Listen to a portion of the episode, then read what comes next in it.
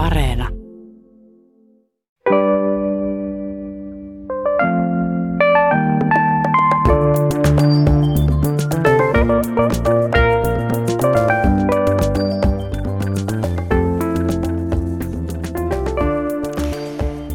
Niin, mitä kaikkea hämmästyttävää kuvia ja tapahtumia aivomme pystyvät öisin tuottamaan ja voiko näistä omista sisäisistä elokuvista kenties oppia jotain, siitä puhumme tänään.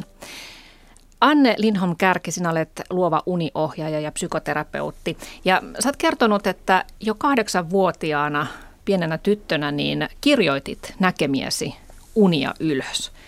Miksi unet ovat aina kiinnostaneet sinua? Sitä en osaa ihan varmuudella sanoa, että mistä ne tuli silloin lapsena, mutta mä niitä kuuntelin ja mietin jo ennen sitä kahdeksaa vuotta, että sitten aloin kirjoittaa, kun aloin kirjoittaa päiväkirjaa, niin kirjoitin niitä sinne. Että mä olin hyvin sille, mä elin paljon mielikuvissani ja mä kuuntelin niitä unia ja elin niiden unien ja mielikuvien mukaan. Mä olin paljon yksin, vaeltelin pitkiä matkoja ja istuin rannalla ja mietin niitä. Että ne jotenkin kiehto. Että mulla ei kotona niistä varsinaisesti puhuttu, että äidin sisko oli ehkä sitten semmoinen sen aikainen unennäkijä, joka näki aina milloin mitäkin unissa ja ne kiehto, mutta mun, mun vanhemmat ei niistä puhunut. Mutta jotenkin mä oon ehkä alkanut ajattelemaan niin, että jostain syystä ne unet valitsi mut. Onko sulla vielä tallessa ne lapsuuden unipäiväkirjat? Ei ole valitettavasti kaikkia. Me muutettiin niin monta kertaa ja niissä muutoissa sitten aina karsittiin mm. tavaroita, että se on iso harmi, kun ei niitä ole. Mm. Joitain niistä muistan kyllä vieläkin. Niin, unet ovat siitä hämmästyttäviä, että ne on niin voimakkaita joskus, että ne, ne muistuu mieleen vielä vuosikymmeniäkin myöhemmin. Tietokirjailija ja toimittaja Anna Tommola, tervetuloa sinullekin keskusteluun. Sinulta on juuri ilmestynyt tietokirja nimeltä Yöllinen elämämme, miksi näemme unia ja sä oot muutenkin aina paljon kirjoittanut ö, toimittajana näistä unista, niin miksi sinua unet ovat aina kiinnostaneet?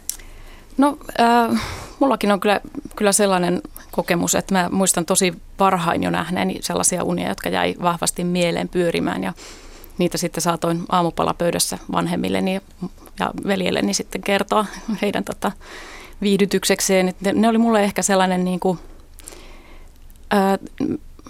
mikä niissä viehätti, ne oli vaan niin kuin hauskoja. Musta oli hirveän hienoa se, että pystyi käymään jossain ihan muualla ja, ja niin kuin täysin sellaisissa keksityissä paikoissa. Niissä tapahtui absurdeja asioita. Et se oli vaan niin kuin hirveän viihdyttävä sellainen tavallaan rinnakkainen maailma, jossa saattoi vierailla. Mm. Ja hyvät kuuntelijat, teillä on muuten mahdollisuus osallistua tähän keskusteluun Yle Areenassa Sarivalto-sivuilla, niin siellä on otsikko Keskustele unista, jos haluatte vaikka kertoa, että onko teidän mielestänne unet todella merkityksellisiä vai ovatko ne vain aivojen tuottama yöllistä satunnaista hälyä? Ja voitte ehkä myös kysyä jotakin uniin liittyvää täällä studiovierailtamme. Niin, tässä tota, Anna Tomola sun kirjassa, niin sä oot koonnut siihen paljon tietoa unitutkimuksen nyky, nykytiedosta ja siitä, mitä aivoissa tapahtuu, kun me nukutaan. Ja, ja myös kirjoitat paljon unien tulkintaan liittyvää historiaa ja tutkimussuuntia ja teorioita. Ja siinä on niin mielenkiintoista, että niin kuin sun kirjastakin havaitset, on tavallaan niin hyvin ö, voimakasta kahtia jako unien maailmassa, että on, on tämmöistä tiukkaa fysiologista ja neurologista aivokuvantamiseen perustuvaa tutkimusta. Ja sitten on niiden unikuvien tulkintaan liittyvää tavallaan tämmöistä terapiakoulukunnan suuntausta, niin miksi, mistä se mahtaa johtua, että toistaiseksi nimenomaan nämä unikuvat, joista me nyt tänään keskustelemme, että mitä unista tapahtuu ja voiko niistä päätellä jotakin, niin, niin se ei tutkimusalueena ole toistaiseksi kovasti kiinnostanut NS-kovaa tiedettä. Joo, tämä on kiinnostavaa. Mä keskustelin siitä varsinkin näiden niin kuin turkulaisten tutkijoiden kanssa, jotka jotka tota, tämmöisestä te- tekee ikään kuin aivotutkimusta, mutta myös psykologisesti nimenomaan tarkkailee tätä unien sisältöä. Ja mulla on sellainen käsitys, että siinä on pari erilaista syytä. Toinen on se, että osa tutkijoista ei vaan pidä unia kiinnostavana. Että he, he uskoo ehkä just lähtökohtaisesti, että se on niin kuin vaan tämmöistä unenaikaisten aivoprosessien niin kuin sivutuotetta. Että et jostain syystä sinne tulee sattumaparasta kuvastoa, kun aivot puhdistuu ja, ja tietoa käsitellään. Mutta sitten toinen syy on se, että se tutkiminen on niin vaikeaa. että, että on kysymys kuitenkin kauhean subjektiivisesta kokemuksesta, niin monet sitten varmaan on lähtenyt siitä, että sitä ei ikään kuin voikaan tieteellisin menetelmin tutkia. Että et nämä on ehkä ne kaksi, kaksi syytä. Mm. No mitä sä itse ajattelet, että voiko unien kautta oppia jotakin omasta sisimmästään, ehkä käsitellä omia pelkojaan, kuulla sitä intuitionsa ääntä, vai ajatteletko niin, että unet tosiaan on vaan semmoista satunnaista hälyä, mitä aivot tuottavat, koska aivojen toimintahan ei koskaan pysähdy? No kun tähän uniin liittyvään tutkimukseen vähän perehtyy, niin kyllä se mun mielestä aika selväksi käy, että se ei ole sattumavaraista. Että et unisisältöjä tutkimalla on kyllä niin kuin selvästi havaittu, että siinä on yhteyksiä ihmisen valveelämään ja valveelämän kokemuksiin ja ennen kaikkea tunnekokemuksiin. Et se, se on, se on niin kuin hyvin selvää, että ne liittyy siihen, mitä, mitkä asiat, sellaisiin asioihin, jotka on herättänyt ihmisessä voimakkaita tunteita suuntaan tai toiseen. Ja se on mun mielestä syy, minkä takia ehdottomasti ne kertoo jotain ihmisestä aina. Että se on sitten niin kuin tulkintakysymys ja se jakaa paljon mielipiteitä, että miten niin kuin, ää, tietoisesti se uni jotain viestii vai, vai onko se niin kuin ihmisen päässä syntyvä tulkinta. Mutta että ihan selvää on, että jotain ne kertoo ihmisestä. Mm. No uniohjaaja Anne Lindholm Kärki, sä oot jo pitkään vetänyt uniryhmiä, jossa, jossa tuota, ryhmässä käsitellään näitä unia ja, ja keskustellaan sitten mahdollisista tulkintavaihtoehdoista. Niin kerro, että miten, miten, miten te lähdette käsittelemään jotain ihmisen näkemää unta?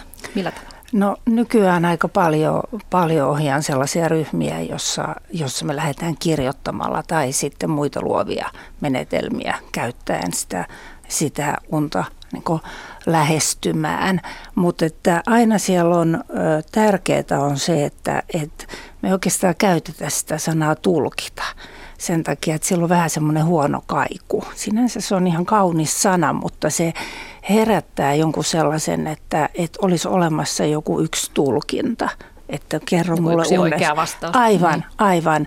Vaan että, että jos sitä ryhmässä lähdetään keskustelle miettiä, niin, niin siinä joku voi kertoa, yksi tai kaksi tai joskus useampikin ihminen voi kertoa unen.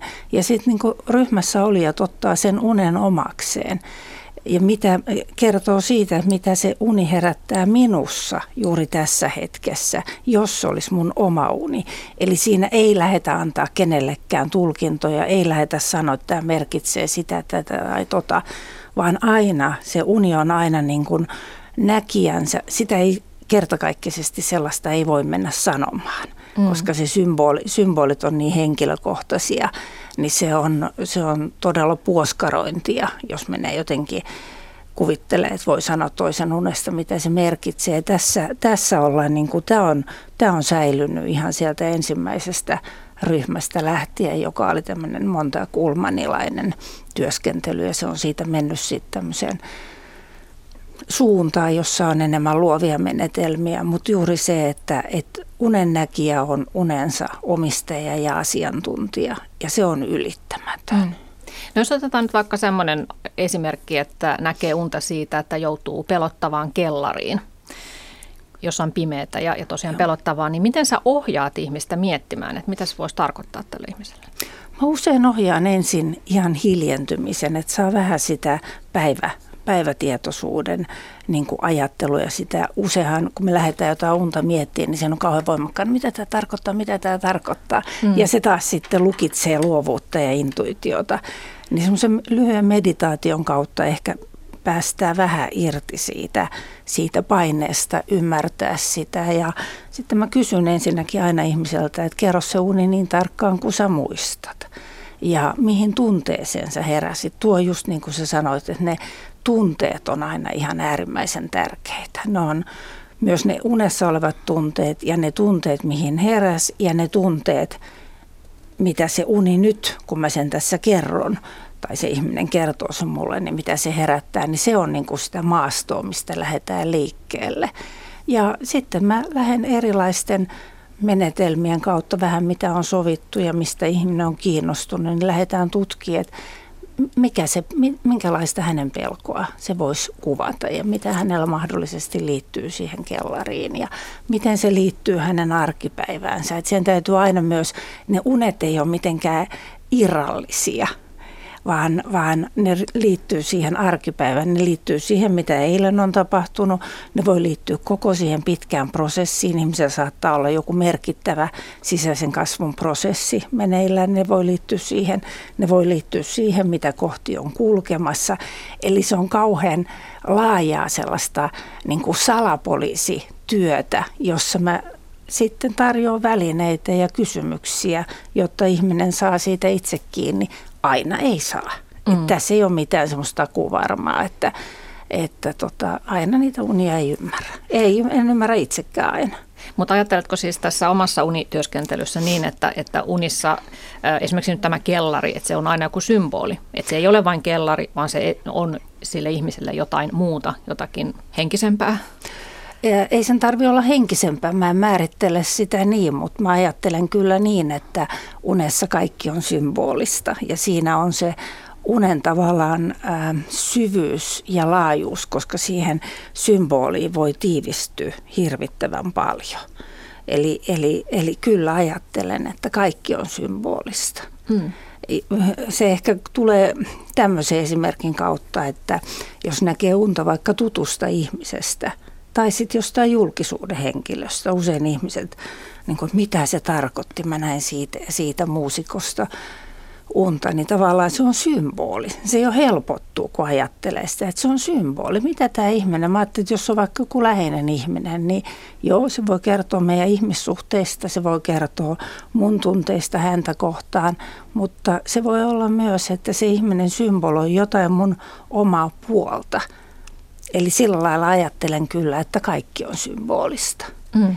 No miten sä Anna Tommola ajattelet tästä? Otetaan nyt toi kellari-esimerkki edelleen, Joo. että joku pelottava tunne no, siinä unessa. Tämä on itse asiassa semmoinen... Anteeksi, sen verran saanko jatkaa, että kellarinhan ei tarvitse olla pelottava. Niin, mutta jos, mä, jos, joo, on. jos se on. Mm. Joo, tai mä, joku muu semmoinen joo, ahdistava tunne. Tämä on musta nyt, anteeksi Anna. Mä, no, ei mitään. mutta tämä on, on semmoinen kohta, minkä takia unien kanssa mennään usein metsään, on mm. se, että luodaan jo valmiit kuvat siitä, että tämä on hyvä ja tämä on paha symboli. Ja se ei mene niin. Eli kellarihan voi olla mitä ihanin paikka. Sehän voi olla, että se on se ihana hillokellari, missä on käynyt hillovarkaissa lapsena ja kaikkea. No niin, niin kyllä, joo, joo, anteeksi. Toi, toi on ihan totta, koska noissa, mm. niin kuin, kun on yritetty tutkia unien tunnesisältöä, niin siinä on tällaisia niin kuin menetelmällisiä ongelmia, että jos joku ulkopuolinen lukee sen uniraportin ja sitten päättelee, että tässä on niin kuin pelottavia tapahtumia, mutta jos ne ei olekaan ollut sille unenäkijälle pelottavia, niin se ei välttämättä käy siitä sit ilmi, että siinä tulee mm. eroja sen mukaan, että tulkitseeko ihminen itse vai joku ulkopuolinen sitä uniraporttia. Ja tämä on just se niin oleellinen juttu, että sen mm. takia, joo. Mutta että ää, tässä on varmaan meidän ajattelussa sitten ero. Mä, mä nyt en ajattele, että unissa kaikki olisi symbolista. Siellä joo. voi olla symbolista ajattelua, ää, koska ihminen nyt on taipuvainen ajattelemaan aika symbolisesti ja on, on paljon sellaista niin kuin kulttuuristakin jaettuakin symboliikkaa jonkun verran, joskin niin kuin tosi paljon enemmän ehkä henkilökohtaista. Ö, mutta mä näkisin, että aika monesti ne asiat voikin olla oikeastaan vaan sitä, mitä ne on. Et ehkä semmoinen niin kuin väkisin kaiken kaivaminen niin kuin vaikeimman kautta ei jotenkin vetoa muhun. Silleen, jos nyt unia pyrkii ymmärtämään, ainahan niitä ei tarvitse edes ymmärtää, että ne voi vaan olla ja yllättää ja, ja niin kuin tuottaa jonkun fiiliksen.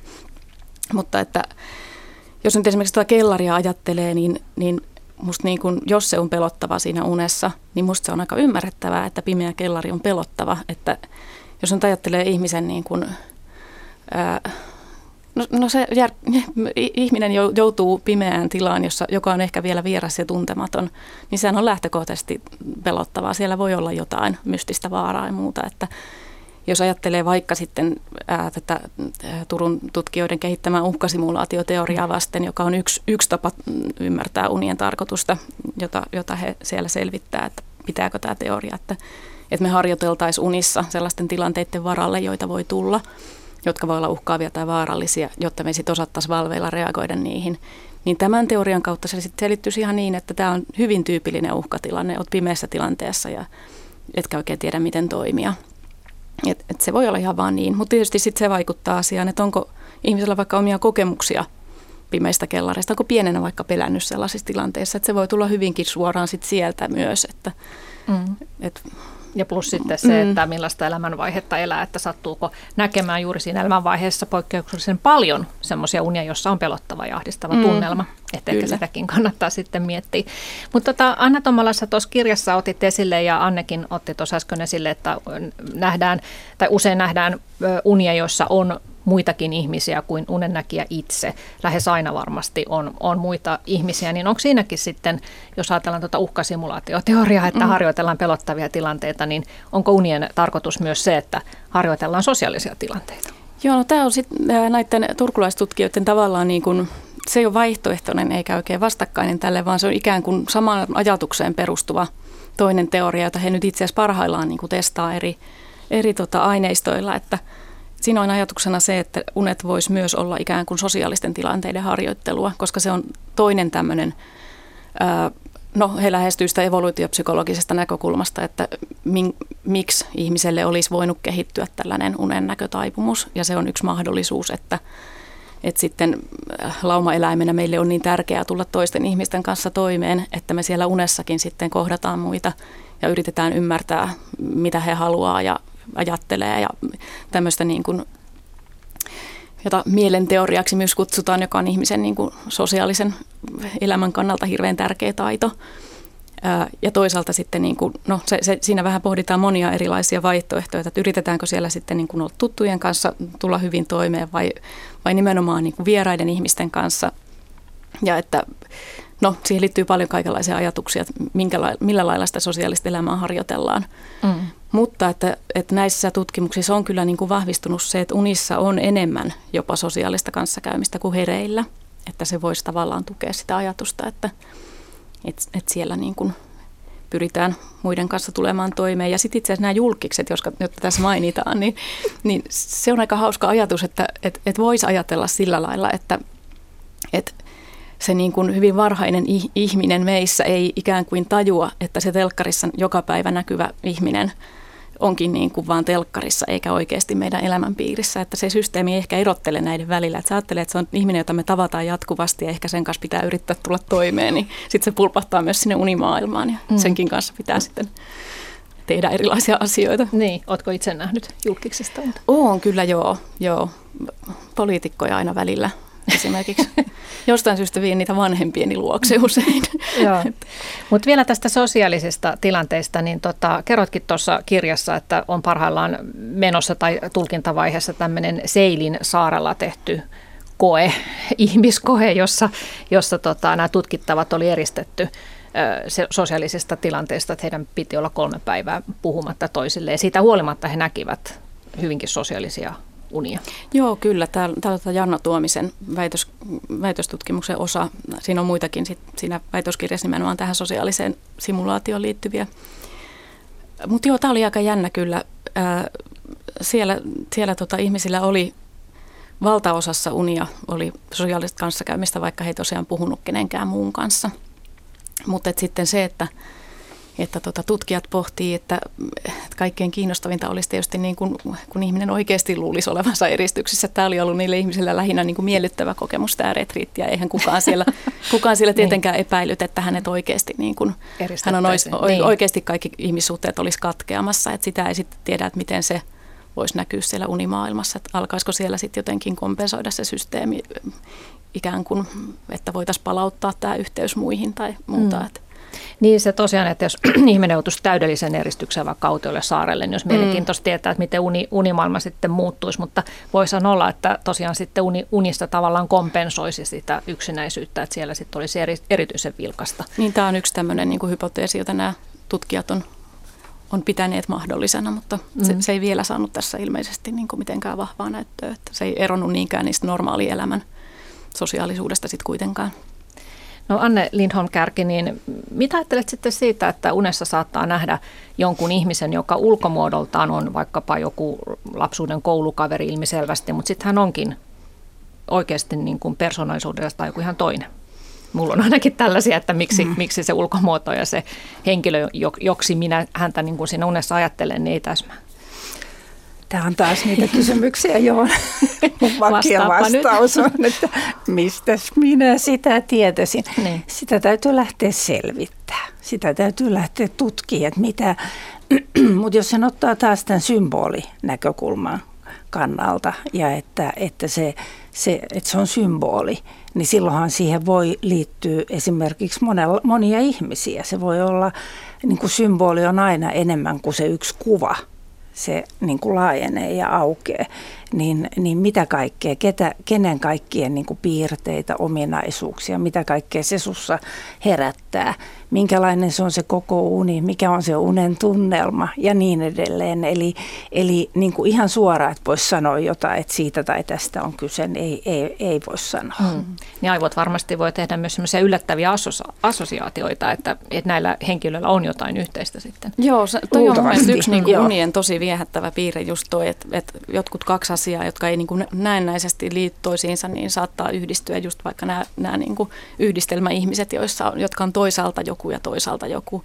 Mm. Niin se, se, niin kuin, no se unitila on sellainen, että siinä tapahtuu assosiaatioita, assosiaatioita vapaammin, että on, on tota, tutkittu sitä, että on herätetty ihmisiä ja sitten on tehty tämmöinen assosiaatiotesti, niin he löytää ikään kuin yhteyksiä kauempana toisistaan olevien asioiden välille mm. nopeammin Joo. kuin mitä nor, ikään kuin normi valvetilassa. Mm. Että se niin kuin, voi ehkä sitten olla, että sit kun sitä rupeaa tarkastelemaan, niin siellä on vaikka joku asia, joka yhdistää nämä, mutta se ei olisi ikinä tullut valveilla mieleen, että mikä sitten nämä liittää nämä ihmiset tai asiat toisiinsa. Niin, että aivan, että toi on ihan hauskaa pohdintaa kyllä sitten. Mm. No entäs sitten, että jos ihminen unissa kohtaa kuolleita läheisiä, kuinka yleistä se on sun kokemuksen mukaan, Anne Lindholm Kyllä se on ihan, ihan mun kokemuksen mukaan ihan suhteellisen yleistä. Ja mä ajattelen vähän sitä samaa kuin mitä sä kuvasit tuota tutkimusta, väitöskirjatutkimusta, missä ihmiset näki sosiaalisista tilanteista unia, vaikka oli eristyksissä, niin sehän ei lopu se meidän, mie- siis mä, vaikka mä olisin ypö yksin monta viikkoa, Mä en tiedä, mitä sitten tapahtuisi, mutta että mähän käyn mielessä dialogia ja mun mielessä mä kannan ihmisiä mukana, niin mä kannan myös niitä kuoleita tärkeitä ihmisiä ja mä kannan myös kuolleita tärkeitä eläimiä mukana ja, ja se suhde jatkuu ilman muuta kuoleman rajan yli. Et mm. Sehän ei katkea siitä mihinkään. Tunteet voi olla hyvin voimakkaat vuosien päästäkin, monenlaiset tunteet. Ja sitten tietysti mun näkökulmastani myös siihen kuoleeseen se voi olla myös symboli jollekin että jos mä näen unta mun äidistä, joka on kuollut, niin se voi olla, että mä käyn jotain tunteita läpi tai, tai joku on muistuttanut mua jostain äidin puolesta tai meidän suhteesta, mutta se voi olla myös, että äiti siinä unessa symboloi esimerkiksi jotain mun omaa puolta.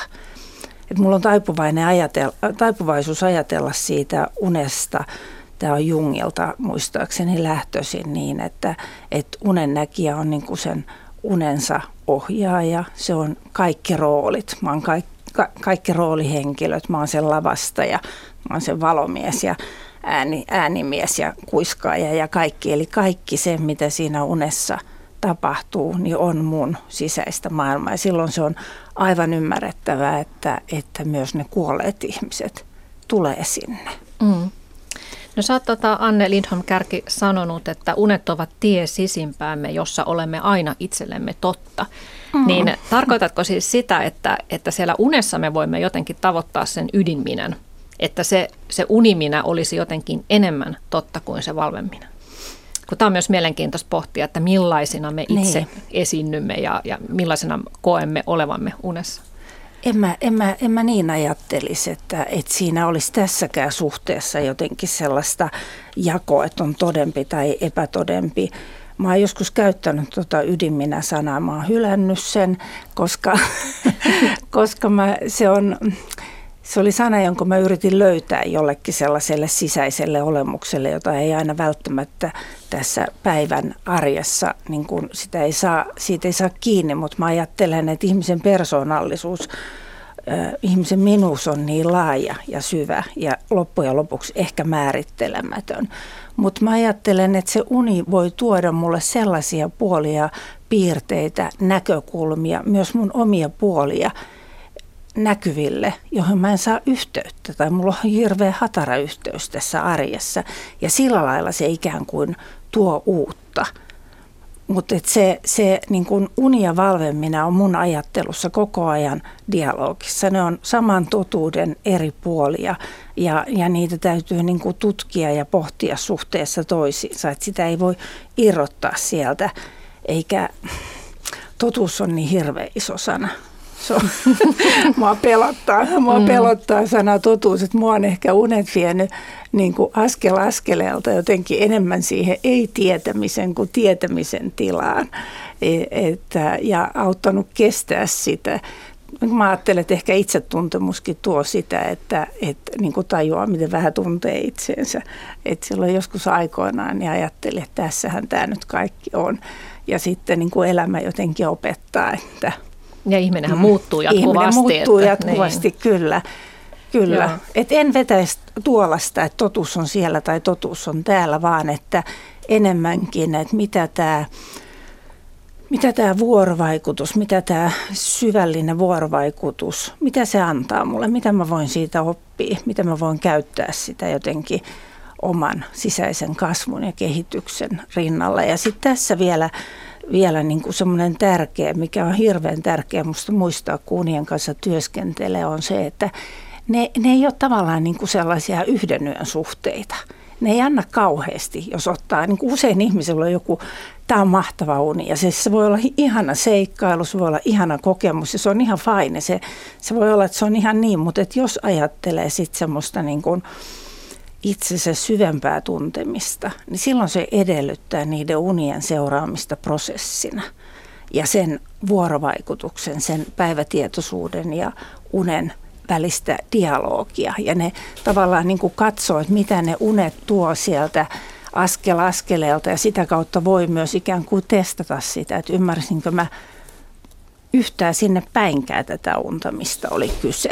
Mm, mm. Et, et se, se on niin kuin semmoinen se on niin kuin parhaimmillaan semmoinen pitkä, syvenevä, elinikäinen suhde, johon on sitoutunut ja jolle antautuu, ja jos on monenlaisia vaiheita, niin kuin kaikissa pitkissä ihmissuhteissa on. Niin.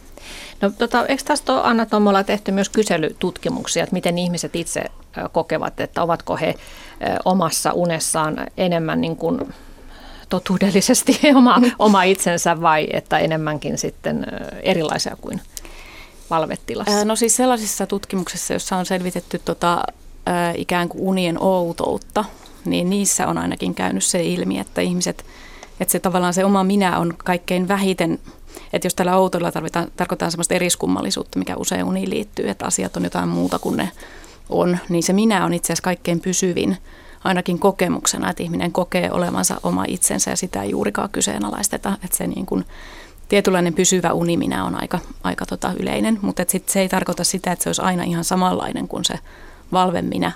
Että se voi tehdä erilaisia asioita, sillä voi olla ihan eri taitoja kuin vaikka, kuin vaikka valveelämässä olisi, mutta että se tunne siitä pysyvästä minuudesta on aika vahva.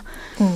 Mä tein itse semmoisen pienen kyselyn, joka ei ole mitenkään tieteellisesti toteutettu, mutta 88 vastaajaa vastasi, vastas, niin siinä tota, ihmisillä oli kuitenkin jonkun verran tämmöisiä, niin kuin, että, että he oli myös joku muu, tai, tai just sellaisia, että saattoi kuvata vaikka, että ö, olen periaatteessa minä, mutta, mutta olen jotenkin niin kuin suuremmin ja pidäkkeettömämmin minä, mutta sitten toisilla oli ihan erilaisia kokemuksia, että oli nimenomaan niin kuin, tunsi jotenkin toiseen suuntaan olevansa hiukan erilainen, että se niin kuin, kaikenlaisia tuli esiin, jopa ihan sellaiset, että on samassa unessa kaksi eri tyyppiä, mutta että nämä on ilmeisesti sitten taas tilastollisesti aika harvinaisia. Mm, mm. Joo, tässä tota, kuuntelija nimimerkki Velmu Veikkonen kirjoittaa, että käsitykseni mukaan unet ovat sitä, missä ihminen on parhaimmillaan, eli ajattelua. Enemmän tai vähemmän vailla häiritseviä ulkoisia tekijöitä. Aivothan eivät periaatteessa koskaan lepää, ja hyvä niin. Apina lähimme on hyvä ajattelemaan. Kiittäkäämme luontoa siitä ihan hyvä, hyvä pointti, että ajatteluahan se tavallaan on ja ilman sitten juuri tämmöistä ulkoista häiritsevää tekijää ja ehkä myös ilman jonkinlaista sensuuria. Sehän on kai yksi teoria myös, että unissa ei sitten sensuroi niitä ajatuksiaan. No yksi kysymys on sitten se, että nythän tiedetään nykytutkimuksen valossa, että unia nähdään läpi yön, ei pelkästään REM-vaiheessa, kuten aikaisemmin on luultu. Eli ilmeisesti lukumäärä on melkoinen, mitä itse kukin unta näkee, vaikka ei sitten aamulla muistakaan. Niin miksi me, eikö me tavallaan hukkaan ne unet, kun niitä ei muista, että, että miksi me muistetaan unista niin vähän? Ja voiko sitten, jos on vain pieni kuvan repale mielessä, niin voiko siitä nyt sitten lähteä itse ymmärrystä, ymmärrystä paljon kehittämään. Mä voisin ainakin vastata tuohon, että miksi me muistetaan niitä niin vähän, niin se, se johtuu kyllä ihan siitä, että, että siinä unitilassa siirtyy lyhytkestoisesta muistista pitkäkestoiseen muistiin tavaraa. Ja silloin se ei ole kauhean otollinen se tilanne uusien muistikuvien synnyttämiseen. Että sitten kun siitä herää, niin, niin jos ei niitä heti pysähdy miettimään ja ikään kuin palauttamaan saman tien sinne muistiin, jolloin ne varastoituu, niin, niin sitten kyllä katoaa ja tota, ihmiset usein heräilee pitkin yötä hyvin lyhyesti, niin että silloin ei sitten jää niitä. Et, et mä, mä muistan, jos mä muistan joltain yöltä tosi paljon unia, niin se on ollut semmoinen yö, että mä oon nukkunut ikään kuin aika huonosti, että mä oon heräillyt paljon ja sitten aina sen takia ehkä ne on ehtinyt jäädä mieleen. Et siinä mielessä niin voisi ajatella, että unien muistaminen ei voi olla ihmiselle silleen niin välttämätöntä tai tärkeää, koska sehän johtaisi siihen, että unenlaatu olisi niin, oikeastaan huonompi. Heräilyä. Mm. Että mm. Tota, niin, ja, ja sen takia ehkä nämä monet tutkijat, jotka sitten jotenkin yrittää selvittää unien tarkoitusta, niin ne lähtee siitä ajatuksesta, että sen tarkoituksen pitää olla jotain muuta kuin, kuin sellaista, mikä liittyy niiden unien niin kuin tietoiseen käsittelyyn. Että sillä täytyy olla joku tehtävä siellä, muistettiin me niitä tai ei, että jotenkin se systeemi pyörii ja, ja, ja ne hoitaa ikään kuin sen hommansa, mikä se sitten onkaan, riippumatta mm. siitä, että muistetaanko niitä kaikkea ja tehdäänkö niillä unilla jotain. Niin se on ihan mahdoton, mahdoton vaatimus yrittääkään niitä kaikkia, kaikkia muistaa. Ja mä kyllä kanssa allekirjoitan sen, että siellä tapahtuu, tapahtuu varmasti, ne tekee hirveän paljon hyvää meille, muistettiin me niitä tai ei. Mä en esimerkiksi itse nykyään enää pyri ollenkaan siihen, että mä kirjaisin kaikki yön unet ylös. Mä mieluummin suojelen mun nukkumista.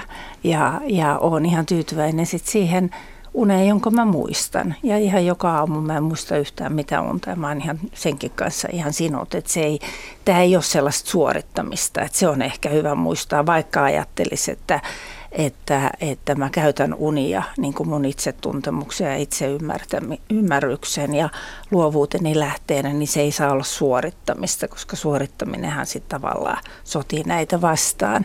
Mä ajattelen niin, että, että se uni, minkä mä muistan tai se repaleinen osa, niin se voi olla, että siinä on joku semmoinen merkityksellinen asia. Siinä voi olla joku voimakas tunne tai siinä voi olla joku voimakas kokemus tai se, jonka takia mä just sen kohdan muistan ja ne muut siitä häipyy.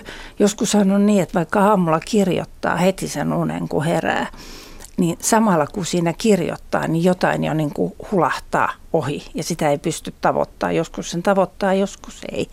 Ja mä ajattelen, että se repaleinen kuva, se mikä siinä on, niin se, se antaa valtavasti niin kuin pohdittavaa ja se riittää.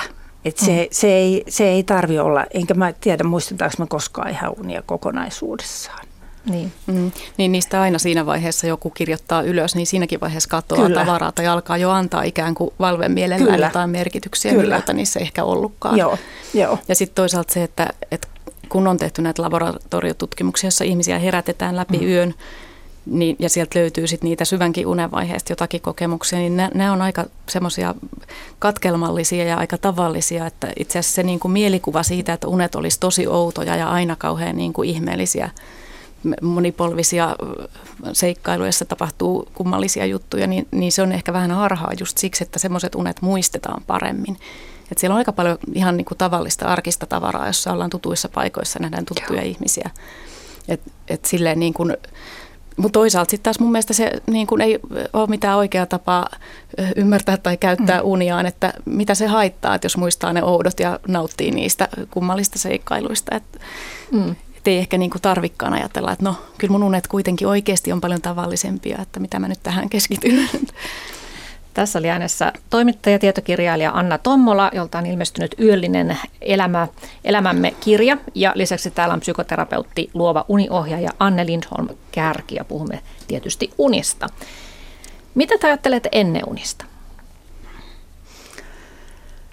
Se on hirveän hankala kysymys ja se on alue, jonka, jonka äärellä on hirveän suuri harhautumisen mahdollisuus. Eli, eli on kauhean niin kuin kutkuttavaa jotenkin nähdä, nähdä kaikki unet ennen unina. Mä tuon siihen tämmöisen nyt aika arkisen esimerkin, joka on musta yksi, yksi vastaus siihen. Sitten siihen on olemassa muitakin, muitakin vastauksia ja varmuudellahan sitten ei varmaan kukaan tiedä, voiko niitä olla vai eikö voi olla, mutta vuosia sitten mä ajoin autolla tallille, missä meidän hevonen oli niin semmoista mutkikasta siihen aikaan, hiekkasta, kiemuraista tietä. Ja sitten mä näin unta, että, että mun auton jarrut petti.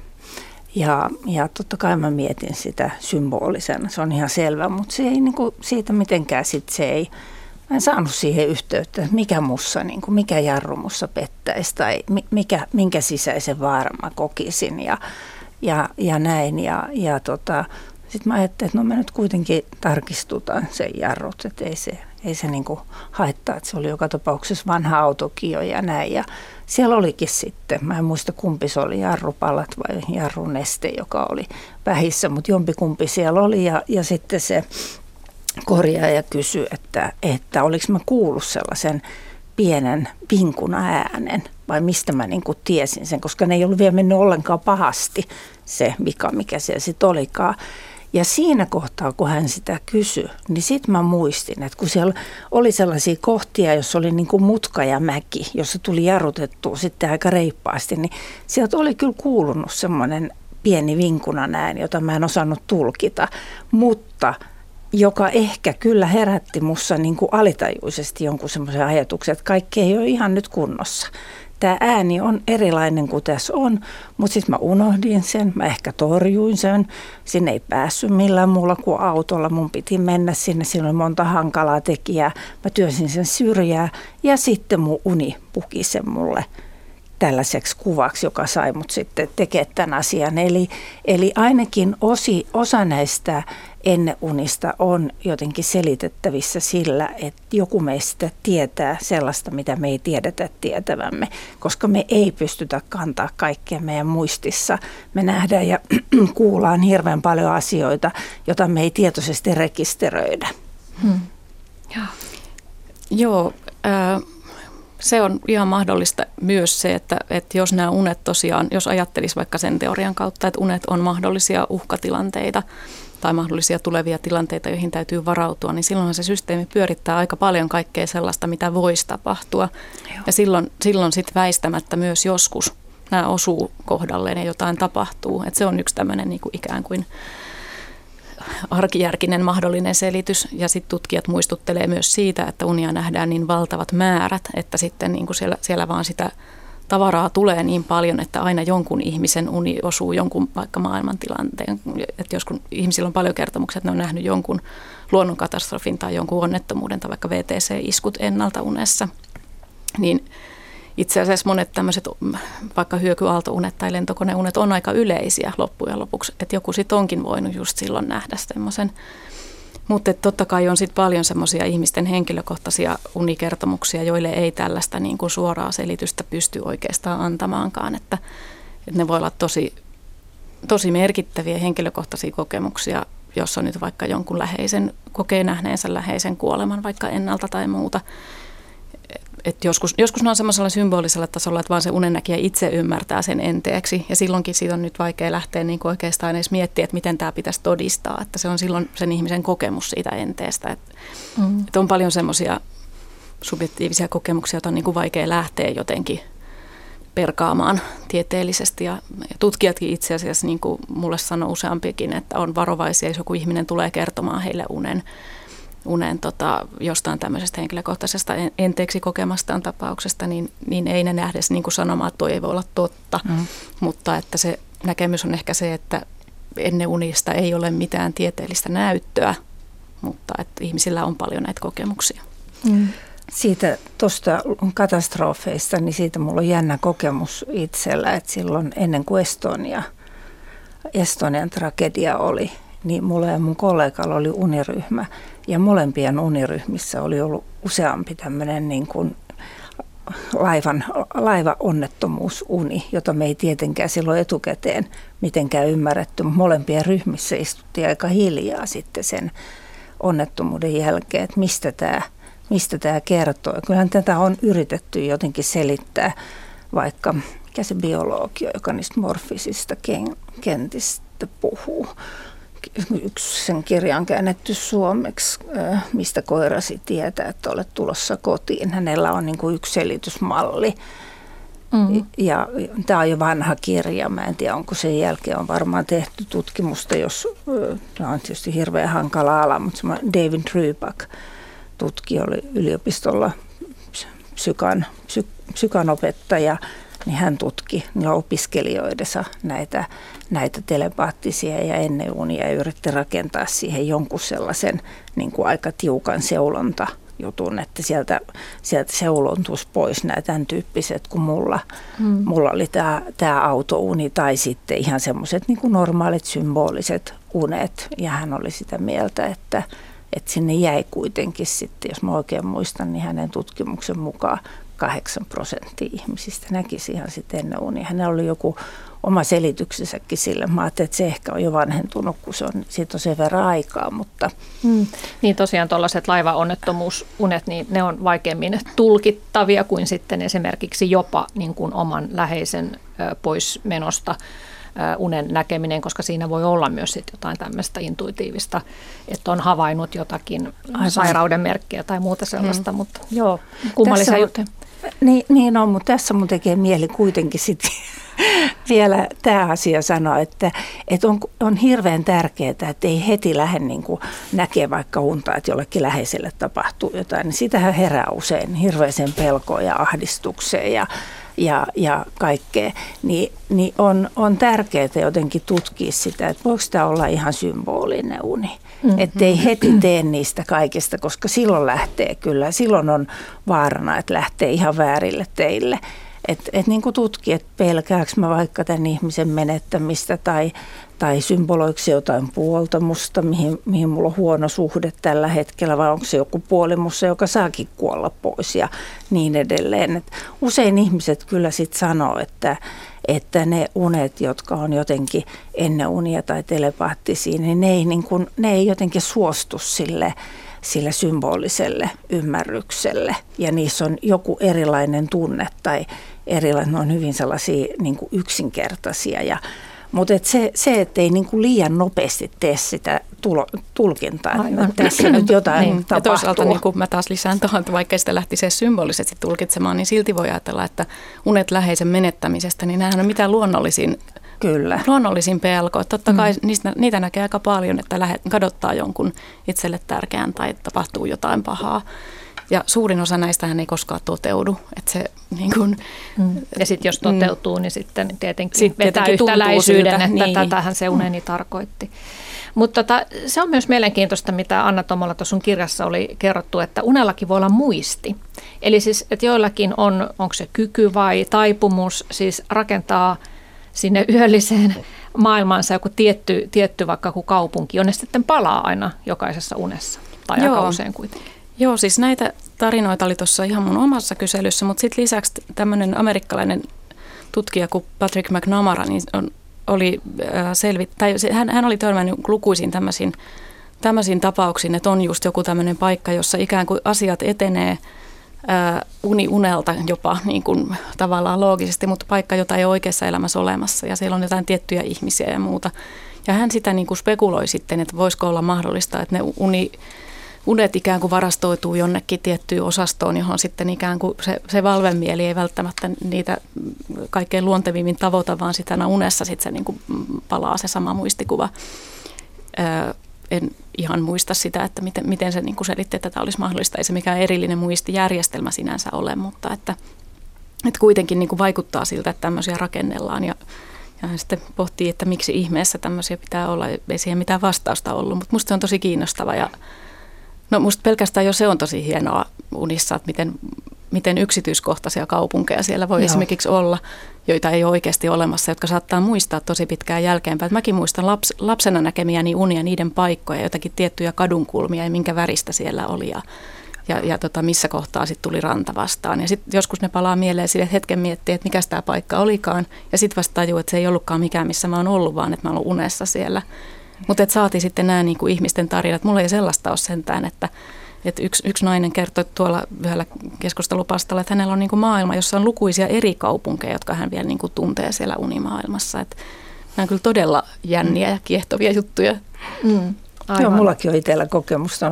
Yksi semmoinen vähän, vähän tylsä, mihin mä palaan usein, niin on semmoinen kongressikeskus, joka ei ole ollenkaan niin mun sellaista elämän jotenkin semmoista, miten mä nyt sanoisin, mä harvoin sellaisissa on, enkä ehkä viihdy laisinkaan. Ja, ja siellä tapahtuu, siellä, mä oon niin kuin löytänyt sieltä eri osia ja hyvä puoli siinä on, että se on aivan ihanalla alueella mhm. keskellä luontoa, mm-hmm. meren ja metsän. ajattelet, ah, taas tänne kongressikeskukseen aamulla ajattelet, voi ei. niin.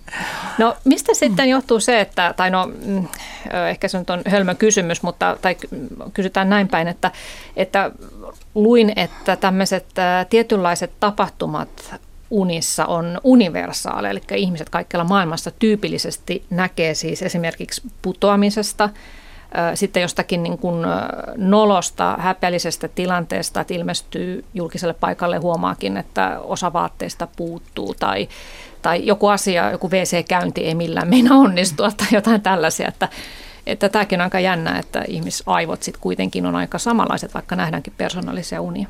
Joo, jotenkin se nimenomaan se teema siitä, että yrittää tehdä jotain ja siitä ei tule mitään. Tai ja kännykkä ei koskaan niin, toimi. Just, kohtaa ikään kuin sellaista niin kuin itsestä riippumatonta epäonnea mm. jatkuvasti ja asiat etenee hankalasti, niin se on, se on niin kuin yleisteemana ihan valtavan, valtavan jaettu eri puolilla maailmaa ja sitten varmaan vaan nämä käytännön sovellukset sitten riippuu siitä, että millaisessa kulttuurissa ihminen elää ja mitä hän päivittäin tekee. Että onko se sitten junaan ehtimistä vai onko se työpaikalle epätoivoisesti pyrkimistä valmistautumattomana tai jotain. Että, mutta että se yleisteema siinä, että asiat on hankalia, niin se on kyllä hyvin jaettu. Kaikki varmaan tunnistaa. Joo, joo. No siinä voisi ainakin ajatella jotenkin loogisesti, että se olisi tämmöistä vähän niin kuin uhkasimulaatio Kyllä, juttua, että harjoitellaan semmoisia ikäviä, vaikeita tilanteita.